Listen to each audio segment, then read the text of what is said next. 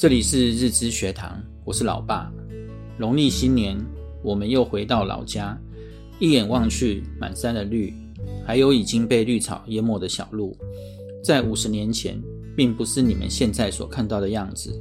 那时候，无论是小路或果园，都被整理得干干净净。过年期间，几乎半座山都是黄澄澄的橘子及柳丁。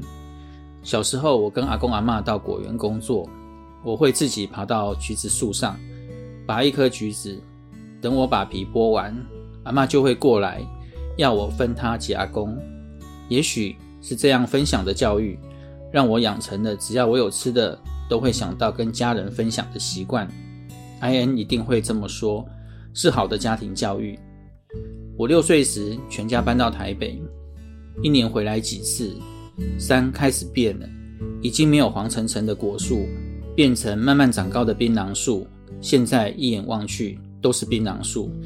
也因为年轻人都出去了，没有人再回来，所以这里成了荒山野岭。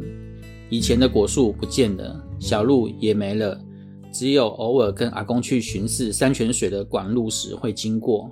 阿公十几年前再搬回来时，我建议他把槟榔树砍了，改种其他的果树。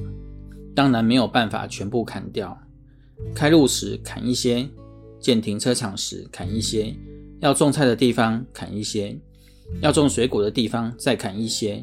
于是，龙眼树、洛梨、菠萝蜜、树葡萄、木瓜、香蕉、仙桃、黄金果、火龙果、桃子、李子都取代了槟榔树。还种了百香果、木鳖果、佛手瓜、南瓜、丝瓜，我们都回去帮忙搭棚架。还有几处种下了竹子，有绿竹笋，吃起来甜甜的甜笋，我们最爱的桂竹笋，还有吃起来苦苦的苦笋，还有许多的蔬菜，阿公都会装箱寄来给我们。老家或许回不到我小时候的样子，有的房子已经倒了，只剩断垣残壁的小石阶。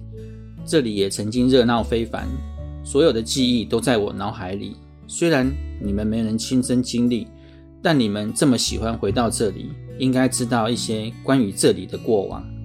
希望对你们有帮助。我们下回见，拜拜。